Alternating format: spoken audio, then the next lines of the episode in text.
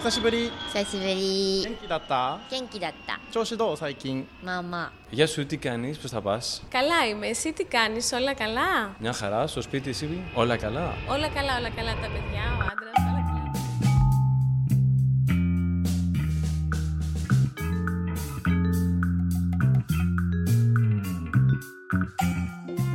On se prépare tous à un certain déconfinement. On sait bien que cela va se faire progressivement, que l'on risque de vivre avec ce virus pendant encore un moment et que les relations sociales vont être bien différentes. La crise est donc encore euh, très présente, partout ou presque dans le monde. Alors évidemment, à Ex-Expat, le podcast, on pense aux expats et aux ex-expats et à tous les autres, bien sûr. Où que nous soyons, nous sommes pour beaucoup confinés chez nous. Mais certains expats ont décidé de rentrer en France et sont désormais des ex-expats par la force des choses. Comment fait-on pour rentrer en France? Comment gère-t-on tout cela administrativement? Petit point sur nous, humains, face à une bête pour l'instant indomptable.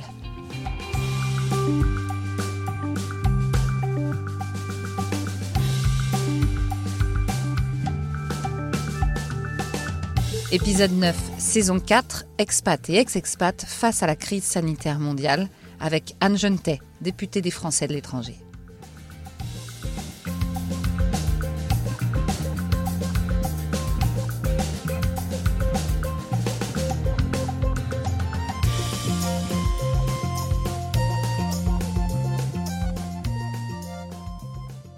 Madame la députée, bonjour. D'abord, est-ce que vous pouvez nous dire euh, à peu près combien de Français expatriés sont déjà rentrés en France et pourquoi ils sont rentrés? Parce que finalement, euh, ici aussi, c'est la crise sanitaire euh, et elle est assez difficile. On sait qu'on en a officiellement à peu près 1,8 million, en réalité 2,5 millions, même peut-être 3 millions. Euh, parmi ceux-là, il y a des gens qui sont de passage prolongé, hein, ceux qui ont des contrats, qui restent 2-3 ans quelque part, qui repartent vers un autre pays, puis reviennent en France, puis repartent à nouveau. Et puis il y a aussi une partie de Français qui sont installés de façon beaucoup plus durable, souvent parce qu'ils ont un conjoint euh, d'une autre nationalité et ils sont dans le pays de leur conjoint. Euh, parfois parce qu'ils ont eux-mêmes une double nationalité et vivent dans le pays de leur autre nationalité. Euh, et tout ça, on sait que les, Français établis à l'étranger, qui ont d'ailleurs euh, une double nationalité, c'est pas loin de la moitié hein, des Français établis à l'étranger.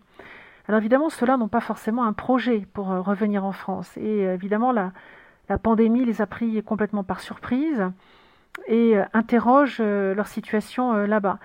J'ajoute aussi à ça qu'on a encore une autre situation qui sont des Français qui sont partis euh, avec un conjoint ou se sont mariés ou se sont mis en ménage à l'étranger, ont eu des enfants, ont fondé une famille et puis euh, la vie étant pleine de surprises pas forcément heureuses, euh, une rupture familiale peut survenir et ils se retrouvent coincés quelque part otages d'une situation familiale qu'ils n'ont pas forcément choisie, avec une séparation familiale et puis des enfants qui sont en garde partagée ou en garde chez leur ex-conjoint et du coup ça les oblige à rester dans le pays dans lequel ils sont, alors que ce n'est pas forcément euh, le choix qu'ils auraient souhaité faire. Parfois, parmi ces Français, certains d'entre eux d'ailleurs ont un visa de travail tout à fait temporaire. Ils travaillent tout seuls, ils ont leur visa tout seuls. Ils n'ont plus un visa de travail ou un titre de séjour lié à leur ex-conjoint. Ils doivent tout assumer par eux-mêmes. Et dans ce genre de situation, ce sont parfois ceux-là qui font office, je dirais, un peu de fusibles euh, sur la carte des statuts professionnels et du coup peuvent se retrouver à, perdre leur, emploi, du coup par voie de conséquence perdre leur titre de séjour, ce qui met gravement en péril leur, situation sur place, euh, pouvant les menacer de, ne plus revoir leurs enfants.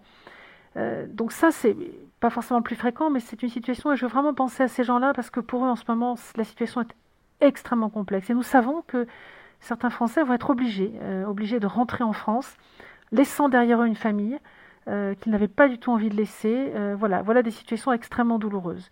Donc oui, il y a des, inquiétudes. Et puis, comme je viens de parler de, perte d'emploi, eh bien oui, euh, nous avons, comme partout dans le monde, beaucoup de personnes perdent leur emploi. On sait aux États-Unis les millions d'Américains, 20 millions je crois, qui sont déjà au chômage. il y a beaucoup de pays dans lesquels il n'y a pas d'amortisseur social pour leur permettre de protéger leur emploi. Il n'y a pas comme en France le mécanisme du chômage partiel. Et, du coup, nous avons, oui, beaucoup de Français qui soit ont déjà perdu leur emploi, soit vont le perdre parmi ceux qui ont déjà perdu leur emploi, je veux citer par exemple, nous avons la chance en France d'avoir une filière de formation extraordinaire, hautement qualifiée, qui sont tous les métiers de l'hôtellerie et de la restauration. Nous avons une très bonne filière de formation qui fait que nous retrouvons partout dans le monde des jeunes Français qui vont être sommeliers, chefs de rang, chefs, directeurs d'hôtel. Et euh, bien ces gens-là, c'est souvent avec des titres de séjour, euh, certes de longue durée, mais qui restent euh, fragiles. Et, quand l'emploi disparaît, puisque l'hôtellerie, le tourisme s'est effondré dans le monde entier, eh bien ces métiers-là disparaissent très vite. Et ces gens-là ont perdu leur titre de séjour ou craignent de le perdre très prochainement. Et du coup se retrouvent dans l'obligation de, peut-être de rentrer en France. Donc, euh, quand vous me parlez de craintes, ben voilà, les craintes aujourd'hui, c'est un peu des craintes sanitaires, mais finalement, elles sont assez bien gérées puisque partout, on respecte les consignes locales, qui sont beaucoup du confinement, de l'isolement. Donc, les craintes sanitaires, elles existent, mais elles ne sont pas prépondérantes. Les craintes principales, c'est l'emploi. Et puis, euh, le corollaire de ça, quand euh, les revenus viennent à, diminuer, eh bien, pour beaucoup de nos, de nos familles françaises à l'étranger, la crainte, c'est l'école c'est l'école. Nos écoles françaises euh, sont extrêmement chères. Et même si elles restent beaucoup moins chères que leurs concurrentes euh, anglo-saxonnes, euh, elles restent à des budgets très supérieurs à ce que serait par exemple une école privée en France. Et le résultat de ça, c'est que nos, Français craignent de ne pas pouvoir continuer à payer l'école de leurs enfants, à ne peut-être ne plus pouvoir mettre leurs enfants à l'école. Alors, dans certains pays, on peut se dire Bon, ben, on les mettra dans une école locale. Ça reste éventuellement euh, possible car la qualité de l'enseignement euh, peut être euh, là. Mais en revanche, il y a des pays dans lesquels la qualité de l'enseignement n'est pas du tout, du tout au niveau d'une autre. Ou bien il y a une barrière de langue avec une langue impossible à apprendre. Je pense par exemple à la Thaïlande. Beaucoup de Français ne parlent pas ou n'écrivent pas le thaïlandais. On ne va pas demander à un enfant de 12 ans dans le système français de basculer dans le système thaïlandais. C'est bien évidemment impossible. Euh, et puis enfin, il y a des pays dans lesquels on a tout simplement, comme étranger, pas le droit d'être dans le système local ou alors avec euh, des acrobaties et des difficultés énormes. Et je pense par exemple euh, à Singapour, où accéder au système local singapourien public est extrêmement compliqué, un travail de longue haleine, et en tout cas qui ne peut pas être décidé du jour au lendemain au hasard, au décours d'un revers de situation. Donc voilà, les craintes, un peu sanitaires, beaucoup l'emploi, et pour certains majeurs sur l'école avec nos enfants.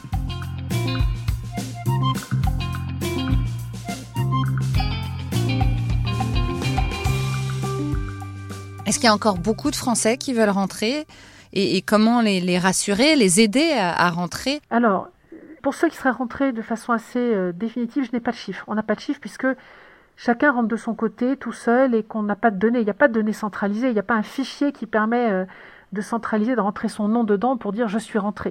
Euh, quand on s'est inscrit sur euh, un registre des Français à l'étranger, il faut attendre de se désinscrire. Certains le font, mais je n'ai pas de chiffre pour le moment de désinscription. Au contraire, d'ailleurs, le registre des Français à l'étranger a même connu une, une recrudescence du nombre d'inscriptions ces dernières semaines parce que nous avons fait un appel euh, à ce qu'un maximum de Français s'enregistrent pour que justement nous puissions mieux observer euh, les mouvements euh, de, ces Français à l'étranger. Et donc, ces dernières semaines, nous avons eu plutôt une augmentation euh, sensible du nombre de, quelques dizaines de milliers de Français qui se sont inscrits sur le registre. Pour ceux qui sont rentrés, donc, sauf s'ils se sont désinscrits, on n'a pas, de, pas de données du tout. En revanche, les informations que j'ai, j'en aurai de, deux ordres. La première, c'est par exemple s'agissant de la Chine. Nous avons des familles qui, sont, euh, qui étaient rentrées en, France pour euh, l'occasion des fêtes du Nouvel An chinois, qui n'ont pas pu euh, repartir en Chine après parce que les frontières se sont fermées dans les, dans, les, échanges France-Chine. Et puis aujourd'hui, la Chine n'accepte plus que même les gens qui ont un titre de séjour long chez elle puissent rentrer. je crois qu'ils peuvent maintenant avec un, un confinement assez long. mais du coup, en tout cas, un certain nombre de Français, j'ai plus de 200 familles françaises qui sont aujourd'hui bloqués euh, en France et ne peuvent pas rentrer en Chine. L'autre exemple que j'ai, c'est sur l'Inde, où j'ai appris euh, ces jours-ci que un certain nombre de grandes entreprises françaises ou filiales d'entreprises françaises euh, ont demandé à leur personnel français de rentrer en France, n'étant pas certains de l'évolution de la situation en Inde, et en leur disant même, écoutez, lorsque vous pourrez rentrer, oui, vous rentrerez, mais s'il vous plaît, laissez votre famille en France et inscrivez vos, vos enfants à l'école en France.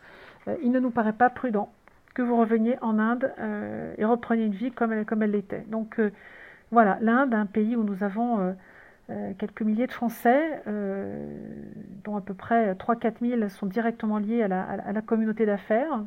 Donc voilà, donc je ne sais pas si ça concerne les 3-4 000, mais voilà deux exemples différents qui montrent que nous avons aujourd'hui des Français qui ont dû rentrer alors qu'ils ne l'avaient pas forcément prévu.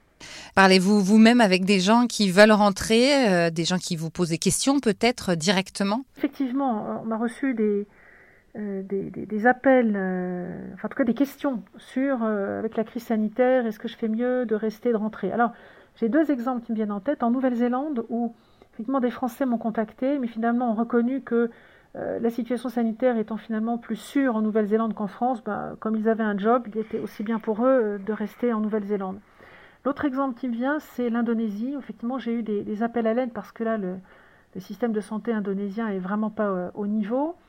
Et euh, finalement, tout bien réfléchi, ces Français, quand ils ont vu la gravité de la situation en France et dans les hôpitaux français, et puis euh, les complications pour un Français qui arrive de l'étranger pour réintégrer notre système sanitaire, même si on a pris des mesures pour le rendre accessible dès le premier jour sur le territoire français à tous ceux qui étaient en résidence à l'étranger, euh, pour autant, il y a des, questions sur simplement la capacité des hôpitaux à, les recevoir.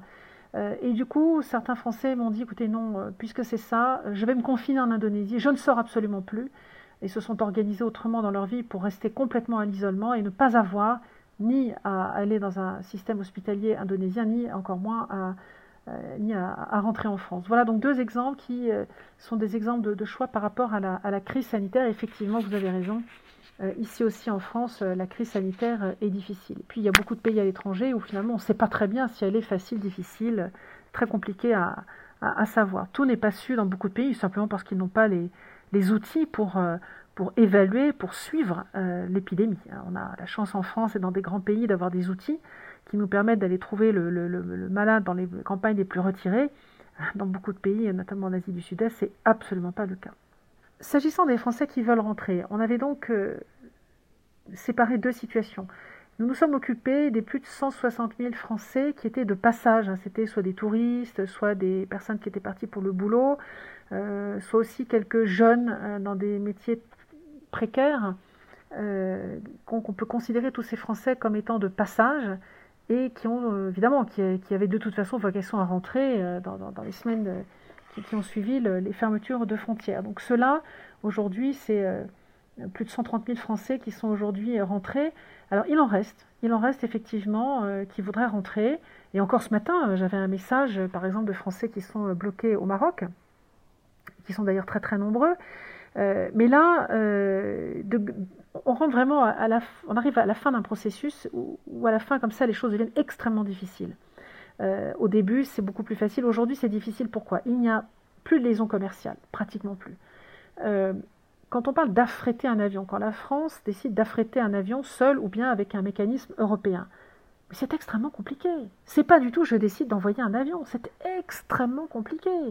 Euh, il faut d'abord trouver l'avion. En général, on sollicite une compagnie aérienne pour ça. Donc il faut se mettre d'accord sur euh, le type d'avion, le nombre de passagers. Est-ce que cette compagnie a tout simplement un équipage disponible? Certaines compagnies n'en ont plus d'équipage qui accepte de voler. Euh, et puis ensuite, à quel prix? Hein La France, elle doit aussi payer cet avion. Euh, peut-être qu'elle le négocie, mais elle doit le payer. Donc il faut se mettre d'accord sur un prix. Et puis ensuite, une fois qu'on s'est mis d'accord du côté de la compagnie aérienne, il faut qu'elle puisse voler, il faut obtenir les autorisations du pays sur place pour, pour atterrir. Et puis sur place, ça veut donc dire qu'il faut réouvrir un bout d'aéroport. Euh, pour assurer euh, bah, le contrôle de la sécurité, euh, le contrôle des passeports. Donc, tout ça, ça demande sur place une logistique que tous les pays d'accueil ne sont pas prêts à, mettre en place. donc avec toute la bonne volonté et toute l'envie que nous pouvons avoir à ramener des Français, ça n'est pas si facile qu'on peut l'écrire. donc c'est pour ça que parfois certains Français s'impatientent. Oui, ça prend énormément de temps. Je, viens de rappeler hein, les étapes. C'est très long de mettre en place un avion affrété, qu'il soit affrété par la France ou affrété par un mécanisme européen. Et là, euh, je voudrais apporter une précision qui est importante, c'est que lorsque le mécanisme européen qui fait que les frais d'affrètement sont pris en charge à 75% par l'Union européenne, il y a toujours un pays membre qui est désigné comme le pilote de l'opération. Ce n'est pas toujours la France, ça peut être par exemple l'Allemagne. Et il ne faudrait pas qu'à cette occasion-là, nos compatriotes aient l'impression que c'est l'Allemagne qui s'occupe de ses ressortissants et qui nous fait la grâce euh, de nous offrir quelques places. C'est absolument faux. Il s'agit bien d'un mécanisme européen dans lequel nous sommes absolument copartenaires et simplement il y a toujours un seul pilote. Parfois c'est la France qui a été désignée le pilote de l'opération, parfois c'est un autre pays, mais il s'agit bien d'un mécanisme européen. Et c'est vrai que quand on affrète des avions, on ne précise pas toujours s'il s'agit d'un mécanisme européen ou d'un avion affrété par la France. Donc il peut y avoir confusion. Mais quel que soit le mécanisme, c'est bien toujours la France qui s'occupe de ses ressortissants et qui le négocie, qui, s'arrange avec ses pays partenaires quand c'est le mécanisme européen.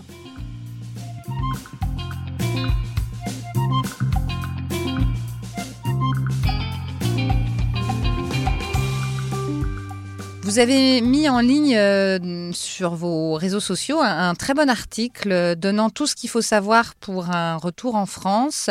Est-ce que vous pouvez nous faire un, petit résumé sur les points les plus importants euh, comme euh, la Sécu, Pôle emploi, le logement? Merci beaucoup pour, pour cet article effectivement sur ce qu'il faut savoir pour un retour en France. Euh, alors, je voudrais aussi d'ailleurs en profiter pour euh, féliciter euh, l'équipe qui m'entoure, qui est tout à fait remarquable et qui fait un travail formidable. c'est eux hein, qui répondent à beaucoup, beaucoup des emails qu'on m'envoie, des gens qui appellent à l'aide. et je peux vous dire que mon équipe a été sur le pont tout le temps, samedi, dimanche, jour férié, du matin au soir. Et parfois, quand je dis le soir, ça peut être très tard, hein, sur 22, 23 heures, minuit, on peut être parfois encore sur des messages d'alerte qu'on traite. Donc euh, un grand coup de chapeau à eux parce que moi toute seule, je n'aurais pas réussi à, faire tout ça tant le volume de, demandes a été considérable. Et s'agissant de cet article, eh ben, c'est à eux que je le dois. C'est à eux que je dois d'avoir rédigé cet article sur tous les trucs et astuces. Alors, euh, aujourd'hui, euh, les, questions posées, ben oui, effectivement, n'importe quel Français, il a entre les mains un passeport qui lui donne le droit de rentrer quand il veut en France. Alors, ensuite, évidemment, en rentrant, la question, c'est si on était... tiens, je vais prendre l'exemple de la Corée. On rentre de Corée, où il n'y a pratiquement plus de cas maintenant, ou de Taïwan, où il n'y a plus de cas du tout. Euh, bah, on rentre d'un pays là, d'un pays comme celui-là, ces deux-là, il n'y a pas besoin de se mettre à l'isolement en rentrant. En revanche, bah, vous pouvez avoir crainte parce que, en revanche, je peux vous dire que le virus circule activement en France, dans certaines régions, on va dire tout le nord de la France, l'est de la France, la région parisienne, l'Île-de-France, surtout l'est de l'Île-de-France, et puis la Bourgogne-Franche-Comté, euh, voilà, et puis on va dire que toute la partie euh, ouest, euh, Bretagne, sud-ouest, etc., est beaucoup moins impactée. Enfin, ça ne veut pas dire que le virus n'y est pas, bien évidemment. Il y est aussi. Donc oui, le virus circule activement en France et il y a des grandes précautions à prendre, notamment les gestes barrières et la distance physique avec les personnes que l'on peut être amené à croiser. Il faut essayer de garder en permanence une distance de 1,50 m avec les personnes que l'on peut croiser ou que l'on se trouve. S'agissant de la sécurité sociale, oui, nous avons donc euh, obtenu euh, que soit modifié euh, l'accès à la protection universelle maladie qui, en temps normal, impose à toute personne, française ou étrangère, qu'elle soit d'ailleurs, je tiens à le préciser, demandeur d'asile ou étrangère en France ou française, tout le monde maintenant a un délai de carence de trois mois avant de pouvoir avoir accès à cette sécurité sociale. Et eh bien là, dans les conditions très particulières que nous rencontrons en ce moment, pour les Français qui rentreraient en France en venant de l'étranger, eux, on leur a supprimé ce délai de carence. Ils ont accès à l'assurance maladie dès le jour où ils arrivent sur le sol français, même s'ils n'ont pas encore la preuve d'une résidence stable et régulière sur le sol français. Alors, une petite précision à ça, beaucoup de caisses primaires d'assurance maladie ne sont pas encore au courant de ce décret, donc n'hésitez pas à, insister. Euh, si vraiment il y a des difficultés, je crois que l'article précise euh, le, décret auquel il est fait référence qui modifie et qui fait qu'il n'y a plus de, euh, de, délai de carence. Alors Pôle emploi, euh, comme vous n'avez pas cotisé, euh, vous n'avez pas droit à des indemnités de, chômage, mais en revanche, on peut toujours s'inscrire à Pôle emploi pour être demandeur d'emploi. Ça, n'importe qui peut s'inscrire, qu'il soit bénéficiaire d'une indemnité chômage ou pas. Donc vous avez absolument le droit. Et d'ailleurs, ça permet aussi de vous parler de Pôle emploi international qui là aussi euh, fait un travail assez intéressant si vous souhaitiez repartir après vers un autre projet euh, de départ à l'étranger. Et puis pour le logement, une chose importante, pour toutes les personnes qui auraient moins de 30 ans, il faut savoir qu'on peut avoir accès à la garantie qui s'appelle Visal, qui permet de ne pas avoir à faire appel à un garant. Et vous savez, en France, quand on veut prendre un logement en location, si on n'a pas de revenus, eh ben, il y a beaucoup de bailleurs qui disent attendez, non, vous n'avez pas de revenus, pas question. Ou alors vous mettez un garant qui s'engage. Et bon, bah, quand, on a, quand on rentre en France depuis l'étranger, on n'a parfois pas de garant disponible. Et donc cette garantie visale est accessible à toute personne de moins de 30 ans. C'est vraiment une grande aide pour pouvoir prendre un logement en location euh, beaucoup plus facilement sans avoir de, garant et pas aller chercher par exemple nos vieux parents ou, un vieil oncle. On critique euh, pas mal la gestion de la crise hein, ici en France, mais à l'étranger, euh, la presse parle de l'incroyable efficacité du milieu hospitalier français. Qu'est-ce que vous pouvez nous dire là-dessus? Première chose que je voudrais dire, c'est que sur le plan pratique, sur le plan du matériel notamment disponible, euh, nous avons effectivement euh, notamment une pénurie de masques, euh, de matériel médical, mais il faut bien se rappeler que tous les pays au monde ont connu ces difficultés. En janvier, la Chine n'avait pas de masques. Hein. En janvier, la France notamment et d'autres pays lui ont envoyé des masques. La Chine, qui est pourtant le premier producteur de matériel médical au monde. la Chine, qui avait connu l'épisode de SRAS en les années passées, dans les années 2000, 2010 n'avait pas anticipé, alors que d'autres pays qui avaient connu cette crise, je pense notamment à, Taïwan euh, ou d'autres régions comme Hong Kong, avaient anticipé, avaient, s'étaient préparés. Donc la Chine n'était pas prête en termes de masques. Bon. Ensuite, quand on a une crise comme ça, ce dont je suis convaincu, c'est que quand il faut prendre une décision, que ce soit un politique, un maire, un préfet, euh, une autorité de santé, un médecin, chaque personne qui doit prendre une décision le fait avec la meilleure intention du monde.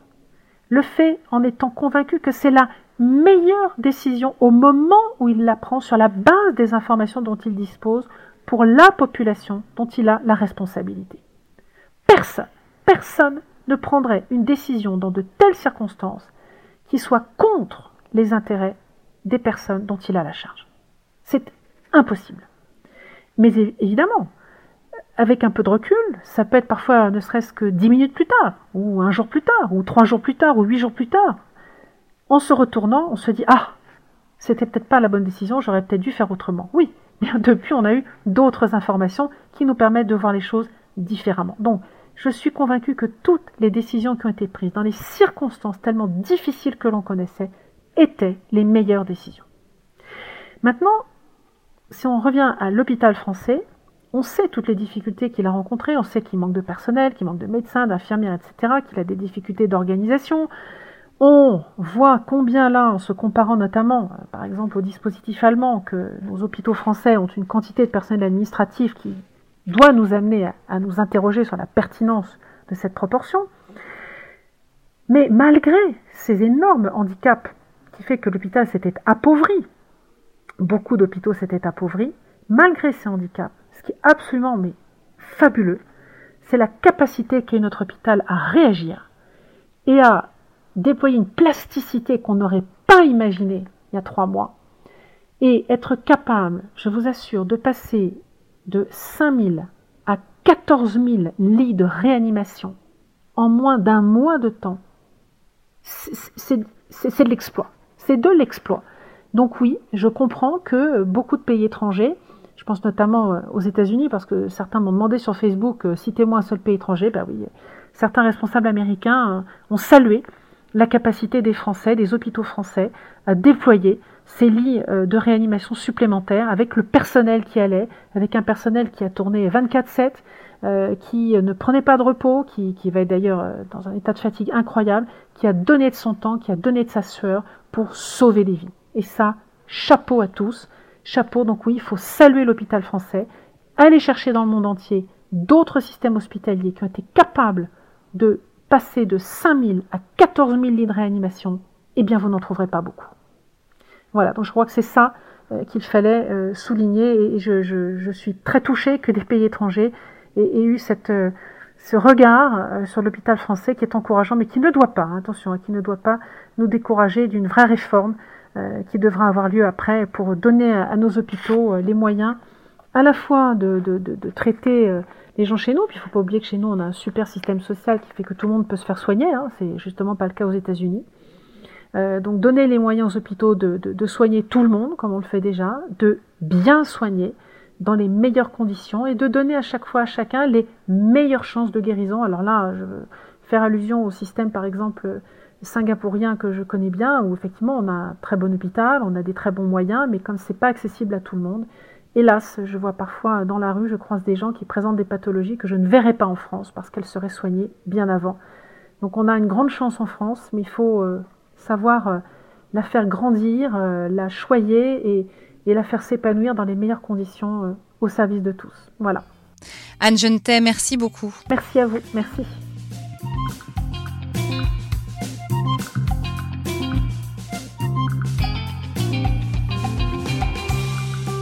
Bien sûr, euh, ce podcast n'a rien de politique, hein, j'insiste. J'ai juste voulu donner la parole à une personnalité publique euh, qui suit évidemment de près cette crise et, peut vous donner des clés hein, pour euh, vous sortir de certaines difficultés ou peut-être comprendre comment toute cette crise tente d'être gérée ici et ailleurs.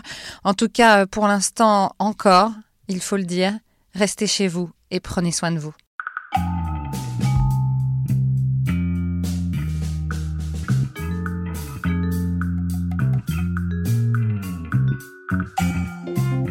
Ex-Expat le podcast, c'est sur toutes les plateformes d'écoute. Apple Podcast, Google Podcast, Deezer, Spotify et bien d'autres. Merci pour votre fidélité. N'hésitez pas à faire passer le podcast à tous ceux qui sont encore à l'étranger ou tous ceux qui veulent rentrer ou tous ceux qui sont rentrés en France. Et bien sûr, on se retrouve sur Facebook, Instagram, LinkedIn, Twitter, partout dans le monde.